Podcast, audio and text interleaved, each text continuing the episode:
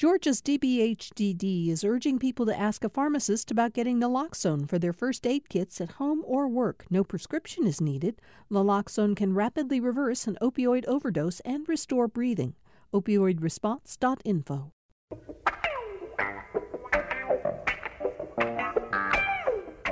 It's hard to believe, but it is April 1st, 21, uh, 2021. Uh, with years moving along very, very quickly uh, for us here on Political Rewind, and I suspect for a lot of you out there as well. Welcome uh, to today's show. I'm Bill Nigut.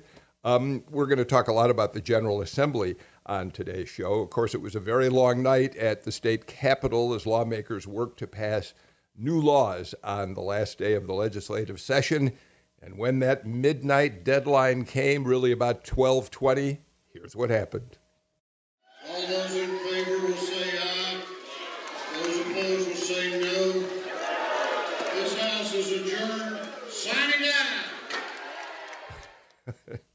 Sine die. Speaker of the House David Ralston uh, gavels the 2021 session of the legislature to a close. They were able uh, last night for the first time in a couple of years after all the COVID 19 restrictions to uh, do the ceremonial and very, very silly uh, tearing up and tossing into the air of many papers that were sitting on legislators' desks, leaving it to a dedicated cleaning crew uh, to spend a great deal of time today.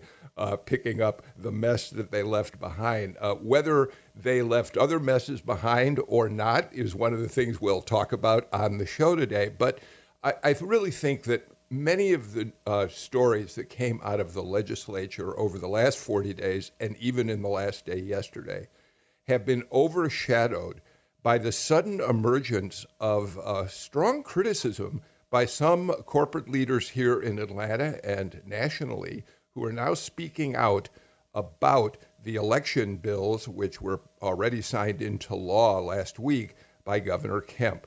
They include Delta Airlines, uh, and Coca Cola, our local companies, uh, Microsoft uh, in uh, the mix as well. Um, we'll talk about other companies that have gotten involved in the effort as we uh, are joined by our panel today, two of GPB's finest. People who were up very late last night. The host of Lawmakers, Donna Lowry, is with us, as is a GPB reporter, Stephen Fowler, political reporter Stephen Fowler. So, real quick, Donna and then Stephen, how are you holding up? You had a late night last night, and we're grateful that you would uh, show up early for our show today. Donna? Yeah, I'm. I'm trying to keep my eyes open, but I, I'm hanging in there. You know, it's always good to go to the finish line to see the final. The, you know, every everything happen at the end. So I left there about uh, 12:30 or so, feeling pretty good about the fact that I hung in there for the entire time. But yeah, it's it it was it was an, an interesting session that I'm sure we'll talk about today. Uh, Stephen, uh, you, you hanging in? Yeah, you know, really, it's more than just the 40 days of the session. It was the session and then the runoff before that, and the election before that, and the pandemic before that. So, really, this just feels like the uh, end of a year plus long saga for Georgia. And it kind of feels like uh, a little bit like vacation coming on to talking yeah. about it with you. Yeah, not so fast. The 2022 election cycle is going to start. It's already started, and it's going to heat up much quicker than a lot of people realize. of course, it's Thursday, which means my partner on this show is the boss of the AJC, the editor himself, Kevin Riley. Kevin, you and I don't have to stay up any longer, or if we ever did, I did. I don't think you ever had to till the very end of a legislative session. It's one of the nice things about being a little older. yeah, yeah, and I'm a little worried about Stephen, who I whose work I'm absolutely familiar with and know how hard he works. Just implying vacation, he might have jinxed us. You know, we don't like to do that in our newsroom. Imply things are going to slow down because we know what happens when you do that. So, Stephen, we're going to go right past that comment, and I certainly uh, know that you and uh, Donna have, as well as our crew at the State House, who I'm very proud of, but have earned some rest without question. Um, we're also joined today by Professor of Political Science and, for the first time, we'll announce, the Associate Chair of the Political Science Department at Georgia State University, Amy Steigerwalt. Congratulations on this promotion, uh, Amy. Oh, thank you. I get to attend many more meetings. It's delightful. you, of course, oversee the interns down at the Capitol. Um, so most of them, uh, they're usually released a little early, though, aren't they? Do they stick around? Um, it depends on the office. So, you know, we had a number of interns in leadership offices and also with, you know, some, like, for example, working on the budget committee. And so I, I know that they were staying through to the end. And we do encourage them to sort of take advantage of the fact that they get to be there if they want to be and to experience it. And so, you know, not to sort of pass that up because there is, I think, something important. And also, they would have gotten to see um, you know, for example, attempts to uh, retaliate against Delta around about 11:30 p.m. So you know, you you miss yeah. those things if you go to bed. we'll talk about that in just a minute. Let me start by uh, first reading you a couple of statements that came out really kind of for many of us from nowhere. Um, the corporations in Atlanta have been getting a lot of pressure from uh, voting rights groups uh, saying, why aren't you speaking out more strongly? Why aren't you taking strong positions criticizing these election measures? Um, because most of the comments have been relatively mild. And all of a sudden, uh, yesterday, we started seeing companies come forward. Let me read you from a Microsoft statement from Brad Smith, their president. Microsoft has been active in fighting um, many of the measures in the uh, election bill, uh, but yesterday released a new statement which uh, read uh, uh, We are concerned by the law's impact on communities of color, on every voter, and on our employees and their families. We share the views of other corporate leaders that it is not only right but essential for the business community to stand together in opposition to the harm, harmful provisions and other similar legislation that may be considered elsewhere, meaning other states, of course. And, and Brad Smith went on to point out that Microsoft has now made a huge investment in the city of Atlanta, uh, making it one of Microsoft's largest hubs in the United States. And uh, as they create thousands of new jobs, they are concerned about uh, the uh, bills that passed, and, and they go into great detail on uh, what they don't like about the measures. Uh, Delta president Ed Bastian set out this statement Since the bill's inception, Delta joined other major Atlanta corporations to work closely with elected officials from both parties to try and remove some of the most egregious measures from the bill.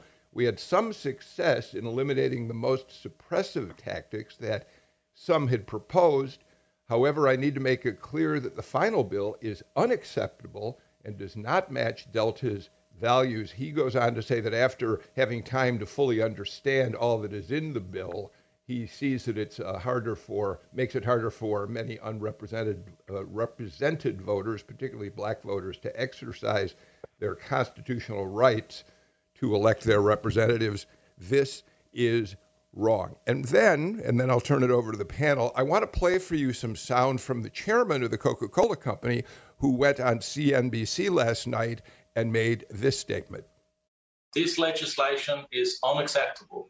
Uh, it is a step backwards, uh, and it does not uh, promote uh, principles we have stood for in Georgia uh, around broad access to voting, around voter convenience, about ensuring it, uh, election uh, integrity. And this is this is frankly just a step backwards. We've spent many decades pr- promoting within Georgia a better society and a better environment for business, and this is a step backwards. And we're very clear on that.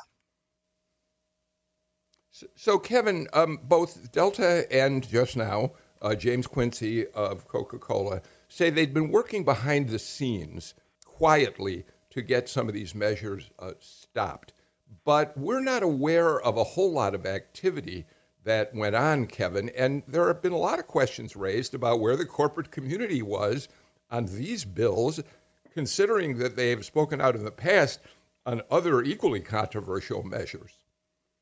Yeah, you know, uh, Bill, I, hope you'll indulge me for a moment because it's become a very confusing situation. And I want to kind of paint a scenario and ask Donna and Stephen to weigh in here and see what they think. So let's go back. You know, the beginning of the session, you're a CEO of a company. Imagine that for a second. And you hear about these bills in the legislature that are being proposed, including eliminating one of those Sunday voting days, eliminating uh, no excuse absentee voting, and the list goes on and it, you know the legislature does its does its sausage making does its sausage making. You're a ceo you're probably talking to your staff your lobbyists and they come back near the end of the session and say hey you know all that stuff that was so outrageous? We've gotten them to take that out. And the stuff that they've got in there is somewhat commonplace in other states. For example in other states, you do have to show a driver's license or state ID to vote absentee. In other states, there are limits on drop boxes. And the CEO thinks, okay, good, it's not so bad. Our folks have done their job. I'll, I'll just move on with life. Do you guys, Donna, do you think that's the kind of thing that happened? That uh, while the, the outrageous things were proposed at first, and everyone, there was so much commotion nationwide, and then they backed off and sort of made it look like maybe they weren't doing such outrageous things. Yeah, you know, the thing that the speaker kept saying yesterday, he said it on our show, he said it late night after uh, the session ended, is that they were all on the ta- uh, there at the table. He said that, that Delta was at the table, that Coca Cola was at the table. So he was surprised that they they came back. Um, and in in Delta's case, especially on the last day of the session, to have something to say about it. So I don't know whether the images of first of all the um, the optics involved with the, the way the governor signed the bill um, uh, representative park cannon being dragged out of the capitol. If that changed everything you know—it was one thing for them to be a part of the process and think that things are going in in a certain way. But then it was another thing the way the, the bill was signed within an hour after it had passed, and then the other optics involved with the whole situation of, you know, um, seven uh, white men in, you know, signing this bill um, into law. So I think maybe that had an impact. There was so much about what happened after that i'm thinking that there was there was a feeling like we've got to think about this thing again maybe this you know this is worse than we thought it was and we can't We've got to speak out. Stephen? Yeah, I mean, it's a 98 page law that touches on just about every aspect of how Georgia conducts its elections. And it's something that I'm pretty sure most of the lawmakers that voted on the bill don't fully understand and comprehend what was in it and what was not in it. And so, you know, uh, I, I think the business community, especially, you know, they have lobbyists that are involved in the process and keeping up with things. I think, like kind of what Donna said, up until the very end when it was signed and there was all of the controversy about how it was signed and Park Cannon's arrest and things, I don't think the business community necessarily felt that it needed to take a stance on this legislation after the things had been worked out. The more extreme measures had been taken out or shot down. Um, but if you look at the substance of the statements, other than Microsoft, most corporations have issued statements that vaguely you could either read them to be condemning Georgia and condemning the bill, or you could read it as maybe a vague hostage scenario where these corporations have felt pressured into saying something and maybe they don't really mean it or believe it. And, uh, you know, there's, other than Microsoft, there's no real substance to we don't like XYZ provisions of this bill. And so, what uh, Delta in particular has managed to do is anger just about everybody involved in the process by issuing these executive statements. Well, Amy, one of the reasons that perhaps what what Stephen is suggesting that maybe people are angry at a, at a Delta Airlines is that the question is, what do you do now? This bill has been signed into law. Uh, there is reference, I think it's in the Delta statement from Ed Bastian, that they're going to be looking at uh, uh, remedies at the federal level. Certainly, there's a congressional uh, bill now. The House has passed the For the People Act sitting in the Senate. Um, but maybe one of the reasons for some frustra- the frustration Stephen's talking about is the bill is law. Yes, I mean, the bill is in fact law. It goes into effect on July 1. Um, and so I think you've got dueling things. I, I, I, think both Donna and, and Stephen are right. I think on the one hand, what you have um, is, as Donna said, that for some people, like the issues came back up, especially with the signing, the optics around that, watching uh, one of the elected state representatives be arrested for knocking on the door uh, when also she should not have been able to be arrested uh, because of other provisions in law that say that members aren't allowed to be. Um, on the other side, you've got the fact that um, part of what occurred is that there were these really uh, highly problematic and seemingly targeted at minority community provisions that were in the original drafts of the bill, the outlawing of Sunday voting, et cetera. And I think when those then were stripped out, a number of people said, oh, okay, it's handled because, sort of as Stephen said, they hadn't really read the rest of the bill. I think most people don't understand sort of the provisions on drop boxes. Yes, they're still allowed, but in most counties, they're highly restricted in their usage and access to them and the timing. Um, I think there's confusion about what it means for the IDs and the absentee balloting. I think there's still confusion about what it means for um, the shortening of the runoff period, which is one that uh, a lot of people are sort of not giving attention to and what that's going to mean. And so all of this together makes it really difficult because it was done. It was done very quickly. Uh, a lot of the substitutes were put in very much at the last second. I think it's possible that people really weren't paying attention enough that they should have been. And now that people are actually reading what is law, they're having to say, wait a second, this is actually really a problem, but it's also, well, too little, too late because now it's law. Amy, uh, uh, what do you, let me ask you a couple things too, and then we'll see what Stephen and Donna think. Um, so, to me, another challenge with all of this was is, of course, the timing and the fact that this the legislature made these moves right after this, you know, the Republican problematic losses in the presidential and Senate races, and the fact that those early proposals appeared to lay bare the motives that the Republicans had. They may have backed off those proposals, but people remember what they said and did and uh, ascribed motives. Um, it, it, how, why would the corporations let that not stay aware of that? That is an excellent question that I wish I had an answer to. I mean, the only thing I can come up with is that on some level they thought they they recognized that likely they weren't going to be able to kill the bill overall, and so instead focused on getting rid of the incredibly problematic provisions, right? Especially those that were, I think, um, much more sort of facially problematic. Um, again, I think a lot of people don't really understand the implications of what's going on. I think a lot of people weren't really paying attention to, for example, the provision about um, who is now the head of the state election board. And I know Stephen pointed this out that um, Governor Kemp now gets to appoint that person because the legislature did, like made a big deal that they wanted that power and then did not actually fill that position and things like that. But I'm I'm unclear, to be honest, of why, if they were concerned about it, they didn't keep paying attention. Uh, Stephen, let me let me uh, move on just a little bit in terms of this because we've already mm-hmm. seen uh, late last night legislators reacting to these uh, corporations. For instance, I think I'm right.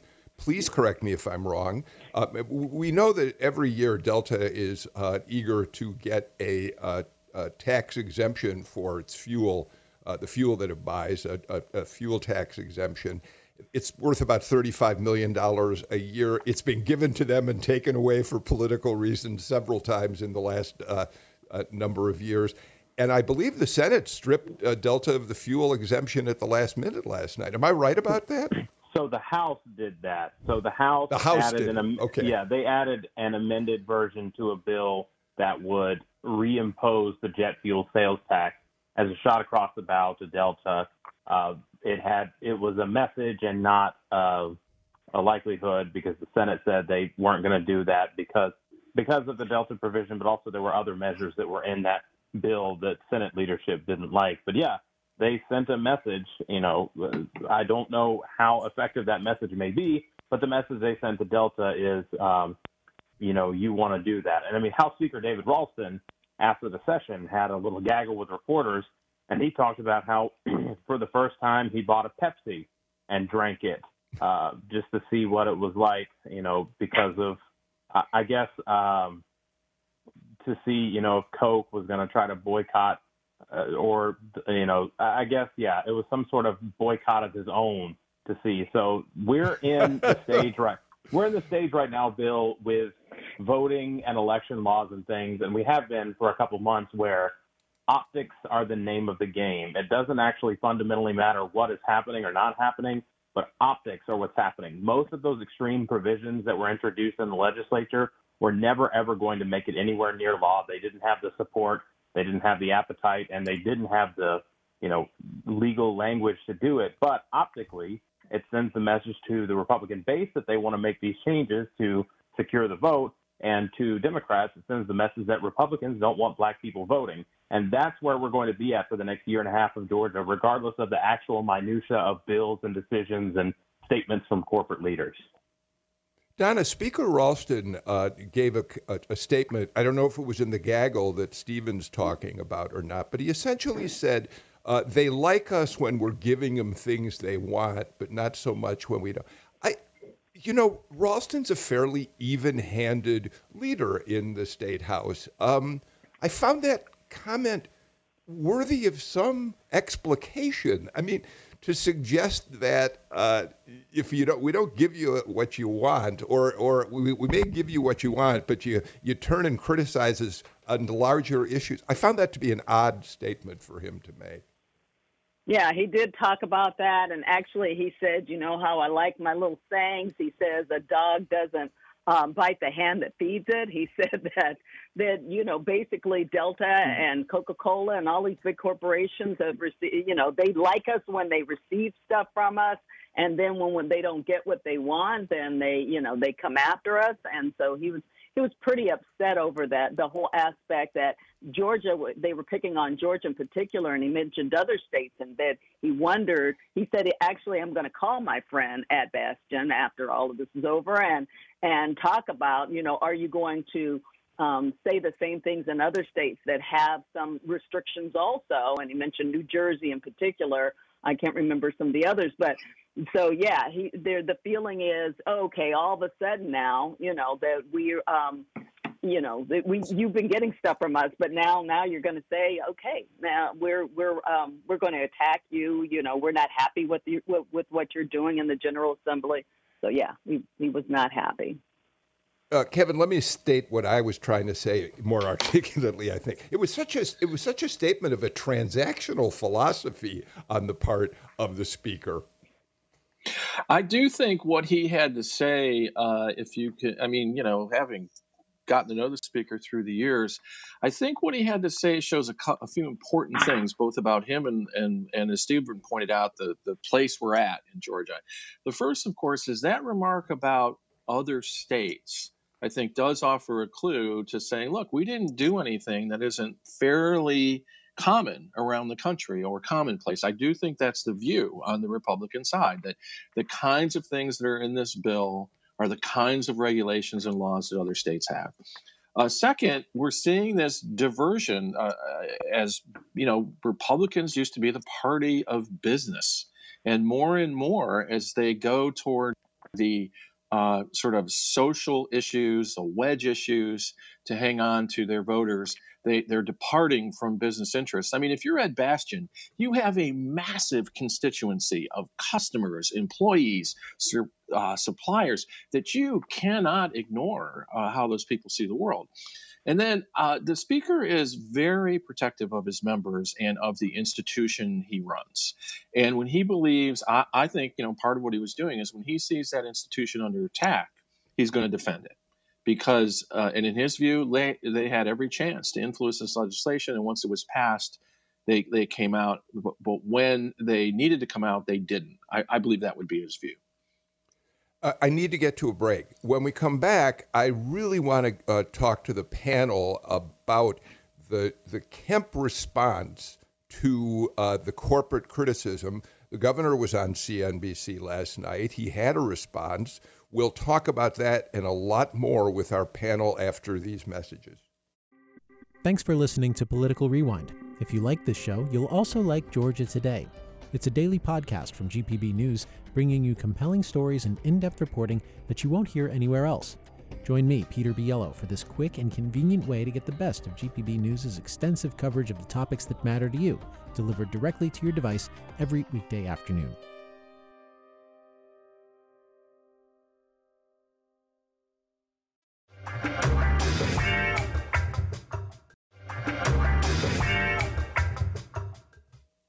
Quick program note before we uh, continue. Stephen Fowler pointed out that it's we've been busy really since January of 2020 covering politics, and it just didn't end. Went on and on and on, and maybe it's time to give some people a break. Well, that's what we're going to do at Political Rewind. We're going to give the team a day off tomorrow for the long, give them a long holiday weekend with Easter on Sunday. So, uh, Political Rewind will not be with you.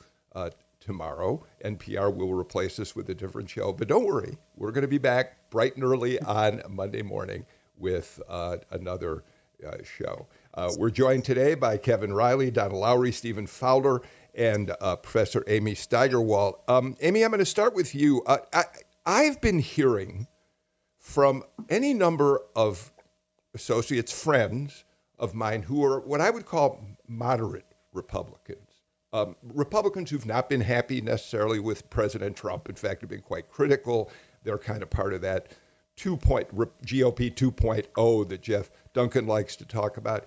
And, and they've been saying to me they think that uh, Georgia has been really, really misrepresented, that there are aspects of this law which deserve positive attention. I'm not suggesting that I necessarily agree with them, but, but I think it's worth hearing what some of those thoughts are. And Brian Kemp expressed it rather clearly on CNBC last night. Let's listen to a little of what he said. And that's what's so frustrating about this. A lot of the points that you're putting up on the screen about banning water and food, that's not true. Voters can bring water and food in line. People can serve and hand out bottles of water and food as long as they're outside the 150 foot boundary of a polling location that we keep voters from being harassed, intimidated, or electioneered. County elections officials can still give water. You just said that uh, we were taking away drop boxes. There were counties last year that didn't even have a drop box because it's never appeared in the law before. This legislation mandates that every county have at least one drop box. We have 159 counties in Georgia.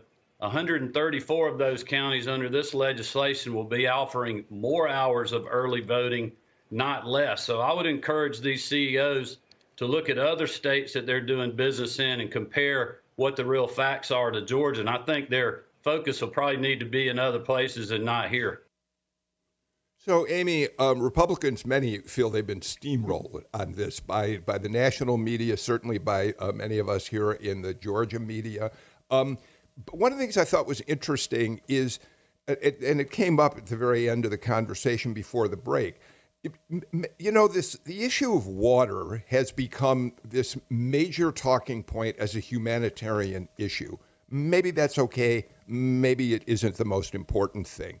But this notion that the state has the right to intercede and take over a lo- local election if under circumstances they deem appropriate that strikes me as one the governor hasn't responded to, and that Republicans are going to have a hard time uh, turning into something positive. This is an excellent example where, in fact, both of these thoughts can be true. On the one hand, right, we have 159 counties, and I think for people in Georgia, you don't really recognize, number one, how many counties that is, and also how widely disparate they are. So some counties have a total of 2,000 registered voters. Some counties have well over 200,000 registered voters. So in a lot of these smaller counties, yes, this law, in fact, puts in place measures that didn't exist before. Much more uniform hours, longer hours, weekend voting, the requirement of drop boxes. On the other hand, in a lot of the larger counties, it limits them because it put caps in place that didn't exist previously. And so that's where a lot of the disconnect is coming. But when it comes to taking over the elections, that's, I think, going to be the place where we're really going to start to see some things. So the law stipulates that Uh, the election board, which will now be headed by uh, a chair that's either chosen by the state legislature or, as will happen now, is chosen by the governor because the state legislature didn't actually choose that new chair, um, can if they find that there has been a pattern of uh, malfeasance or nonfeasance or ne- gross negligence in the administration of elections, take over county election boards. And I think one of the big issues that's going to come up there is what does that look like? What does it mean to say that there is malfeasance or nonfeasance? Who gets to determine that? Those standards are not actually laid out in the law. Um, and that does then give a lot of power to that uh, newly appointed person that is now going to be running those county election boards for then what's going to happen after that and a lot of very subjective decisions that can be made. Stephen? Yeah, so I mean, you know, I said earlier, this is a 98 page law that you have, uh, you know, 10 or so pages that people like Governor Brian Kemp are pointing to to say, look at what we're doing to make things better. You know, uh, poll workers can be serving adjacent counties. Counties have more flexibility in putting out equipment for lower turnout races, you know, expanding early voting access for most and some. And then you've got 10 or so pages that voting rights groups and Democrats are saying uh, this is not a good thing. It makes it harder for people of color to vote. It's based in conspiracy. It doesn't work. And then there's 70 other pages that fundamentally change elections that nobody really understands or talks about. And so, I mean, this is kind of a Rorschach test for the future of voting and the future of politics in Georgia. That depending on how you want to look at this, you can see exactly what you want to see. And, you know, the governor is right to uh, several extents that Georgia actually does have better voting laws than many other states, especially blue states, even with these new restrictions. But Georgia also has a history of being very, very terrible with its voting laws against people of color. Um, everything from the runoff system to uh, grandfather clauses and poll taxes. And, um, you know, there was an entire period of, I think, about 50 years where there were no black legislative elected officials in Georgia because the governor at the time ran on a campaign of black disenfranchisement. So Georgia's history with voting laws doesn't give much confidence for a large section of Georgia's population. So that's the lens that they're viewing these changes through. And, you know, given Georgia's tight, close electorate in 2018 and in 2020 and probably in 2022, you know, it, both things, like Amy said, are true and a little justified. Kevin? You know, I think Stephen makes a great point because uh, I think one of the provisions that survived, and I haven't gotten my hands on the bill to read the whole thing yet, um, uh, is that, for example, voting has to, uh, counting of votes has to be continuously done. It can't, I mean, so, I mean, let's flash back. You know, we've got Georgia, the nation's eyes upon it. We're trying to get the results of these these uh, senatorial elections or the presidential election, and you know the live trucks are outside the county uh, headquarters where the voting is. And basically the spokesperson comes out and says well uh, it's kind of late. We send people home and uh, we'll start again tomorrow you know we'll continue tomorrow. And the whole nation is outraged that you know that it's operating that way. So i think there are some things like that. But in the end stephen's right the state cannot escape its history and its timing on this change we just had the greatest turnout uh, we had an unusual result, and then Republicans acted.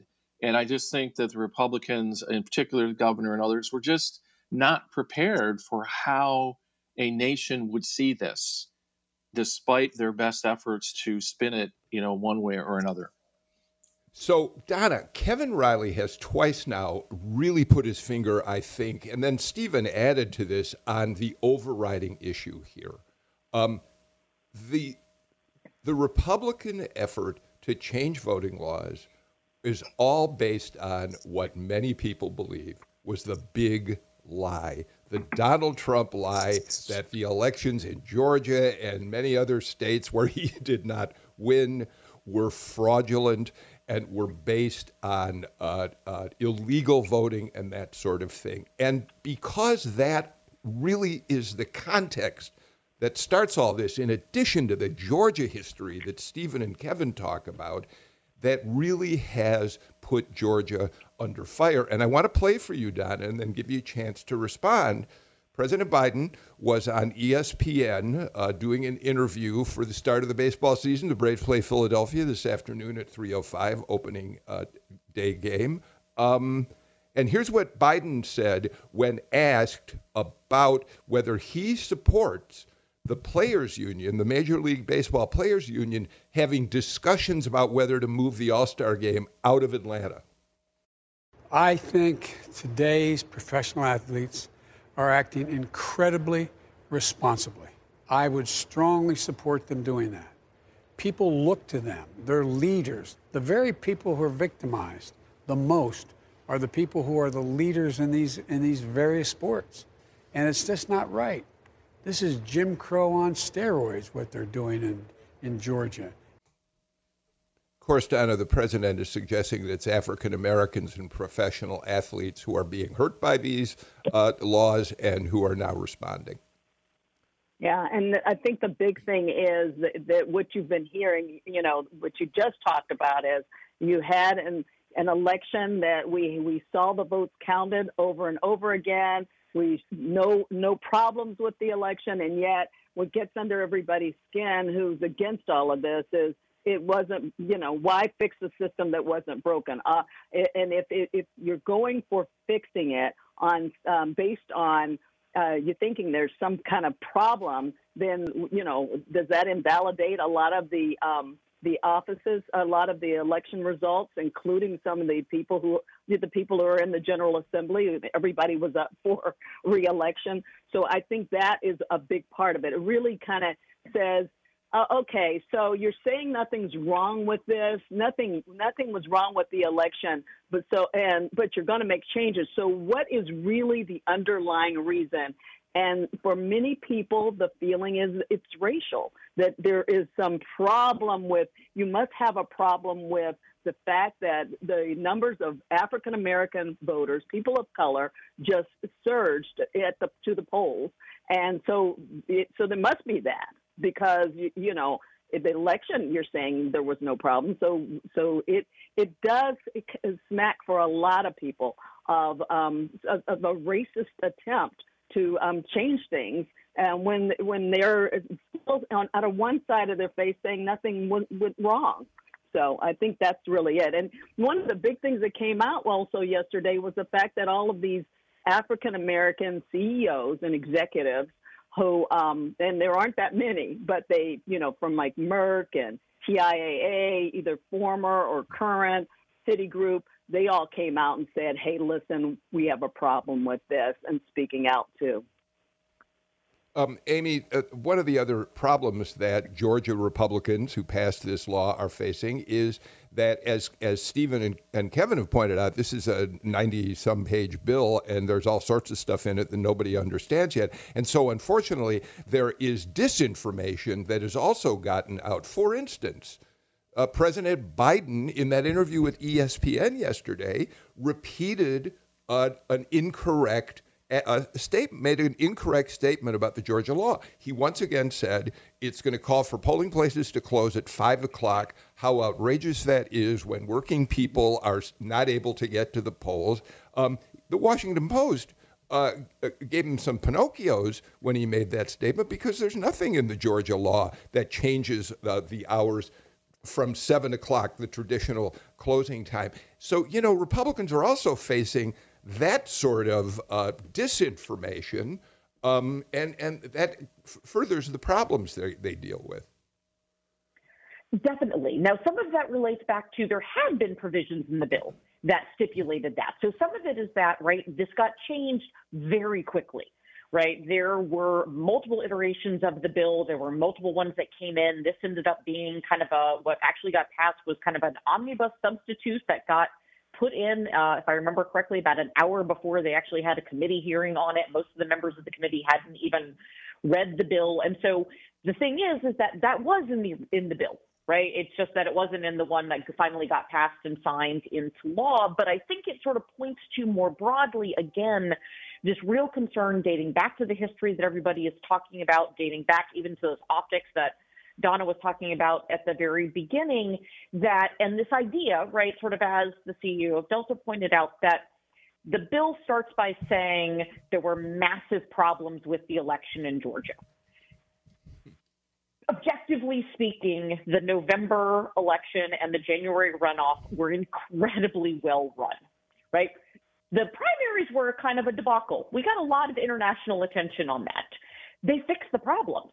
They ran it incredibly smoothly. We counted the votes multiple times in multiple different formats that showed it ended up the way it was. And so then this idea that we have to make these sort of broad scale changes to all of the various tenets of how elections are administered to address problems that sort of as Donna said, nobody can actually articulate what's wrong and you know what was wrong, for example, with their own election, really creates sort of this broader issue especially as there then is this question of what exactly are the provisions, what precisely do they do, what are their broader implications, how do we understand them? And so, yes, there's a lot of misinformation, but I think there's also um, real concern about what it is that we're doing and what we're trying to get to.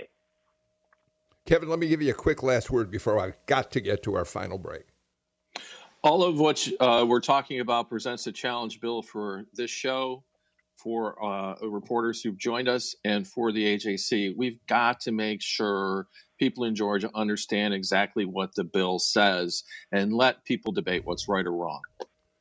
Kevin, I'm so glad you said that. I have gotten so many notes from people who've said exactly that uh, to me. Make sure people understand it. I hope that that's what we've been doing. Um, maybe not in an entire show you know, a punch list of those things, but we have tried uh, to talk about the realities of that measure as opposed to what some people think is in it. Let's get to our final break of the show when we come back. Let's go down a punch list what passed and what didn't the people have been paying attention to on Sine Die last night. This is Political Rewind.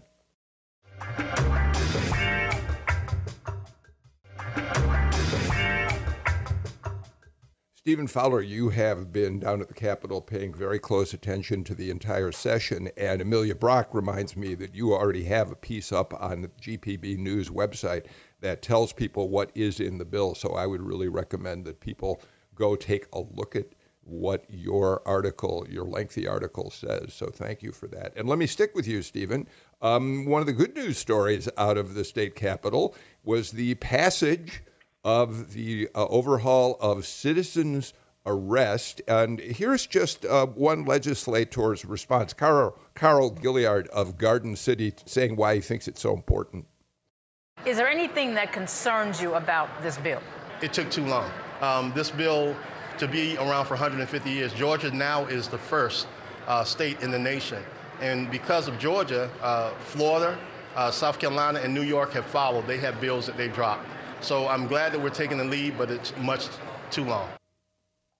Stephen, a very important measure. You talked about the dark history of the state. Boy, the old citizens arrest law is a perfect Civil War example of just that. They finally remedied it, Stephen. Yeah, and what it does, you know, Georgia is now the first state that uh, has taken steps to remove its citizens arrest statute uh, doesn't completely repeal, completely get it off of the books. There are some things and some instances where certain people can detain somebody that they think uh, are suspected of a crime, but certainly not in the same way that was on the books before or that was suggested in the beginning of the Ahmaud Arbery case, where you know a prosecutor declined to press charges initially, citing that law. But you know, it's one of those things where uh, Georgia has kind of overcome its past and overcome its history, but it's taken an event like the death of Ahmaud Arbery at the hands of three white men to catalyze change. You know, last year we had a hate crimes law that had been languishing in the legislature mm-hmm. for a long time, but after the session came back from a coronavirus suspension, it was something that was taken up and crafted and perfected and passed with overwhelming support. And so now, one year later, we have the same with the citizens arrest statute, and it just it it goes to show that Georgia isn't the state it was 10 years ago, 50 years ago, or 100 years ago. And so it, it's it's interesting to watch that the same state that can pass a hate crimes law and a citizens arrest statute can, in the same stroke, enact voter restrictions and consider legislation expanding gun rights after a mass shooting and just this uh, political duality that we're currently experiencing. Um, Donna, I, I, I want to talk about another measure that uh, passed last night. We've talked about it on the show before, but I, am going to personalize it if you don't mind. I, I was watching yesterday afternoon, I watched the Derek Chauvin trial and the riveting testimony of, an, of, of, of, a gentleman who was standing there and saw the whole thing unfold and broke down into uh, sobs uh, when he recalled just what happened to George Floyd. It was as a result, really, the first incident that really got the nation's attention on police uh, violence against minority commu- in minority communities, talking about defunding the police, rethinking how police forces should be funded, and uh, and yet last night the uh, legislature passed the measure which prevents cities and other municipalities, counties, from decreasing their police budgets by more than by five percent or more. Yeah, that's right. That was that that bill went back and forth. So many amendments, but in the end, yeah, it did pass, and that is because um, with all of the um, everything that happened over the summer when it came to the marches and the protests and everything, there were certain cities like Atlanta looking to take some money away from the police department to put into mental health and other things. Became known as defund the police. So, so this will only allow five percent to be taken out of a budget for over five years um, to, to um, not to not take anything out for municipalities not to take anything out of their the budget. So uh, there was, you know, that went down party lines as expected, as a lot of things did this session. Kevin, sense uh, the difficulty in in what's happened. You know, going back to those summer protests and. Uh, you know this i've watched parts of this trial going on now and it's it's just awful to have to watch and revisit for so many people, especially the witnesses.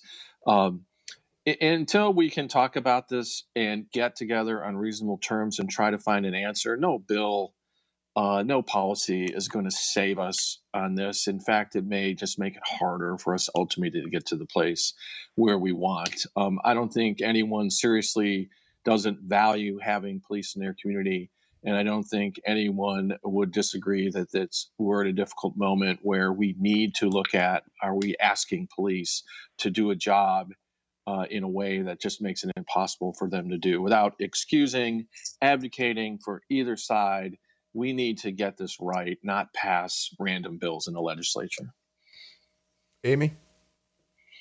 Um, I think the other thing that's interesting, just to sort of flip it on its head a little bit, is that um, that measure in particular is one, right? It was, it was championed by the Republicans, obviously, in the General Assembly, but it also goes against sort of the traditional conservative value of local control and the idea that uh, the state or the federal government should not be making those decisions, and instead localities should be able to make decisions that uh, are best for where they are in addressing their needs. And so I think that that's also an interesting tension that we're going to want to sort of continue to watch and see because there's been, I think, a lot more measures that have been coming out of the state legislature, which are more of that, of suggesting that there are certain things that the localities are, are not allowed to do because they don't like them and, and where they come in and what types of measures are being allowed in that sense and where they're being given freedom because it does sort of hit to these sort of broader things of making those decisions. I mean, part of what was also intriguing in the passage of that is that they were pointing to statements that had been made about Atlanta. But of course, uh, earlier in the day, Mayor Bottoms had given her uh, State of the City address where she called for actually hiring. Um, I think it was 250 more police officers. And so some of this is also sort of at tension of where the sort of discussions are and where they go, um, as well as sort of criminal justice reform efforts and other things that the state, uh, sort of once again, to Stephen's point, has actually been a national leader on.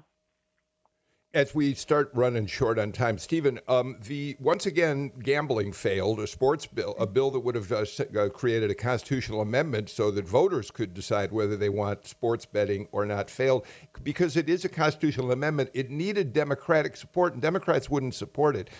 Did their did they withhold their support as payback for what they don't like about other bills that the Republicans passed? Since, after all, there are a lot of Democrats who like the idea of sports betting. Well, again, you know, everything is optics, so that certainly played into it to a certain degree. But uh, as Speaker Ralston mentioned when things were done last night, there are a lot of Republicans that don't like the idea, and there are a lot of Democrats that don't like the idea. And when you need two thirds, you can't really afford either one of those. All right. Um, that one will be back, no question, as will uh, casinos, horse race gambling in the sessions to come. Donna, one last very quick thing. The, the one thing the legislature has to do is pass a budget. They did that 27.2 billion, I think is the figure. And they've tried to restore funding for education, which they cut back during the pandemic, thinking they were going to be short on funding. Um, and so they they believe they passed a pretty progressive budget uh, last night. Yes.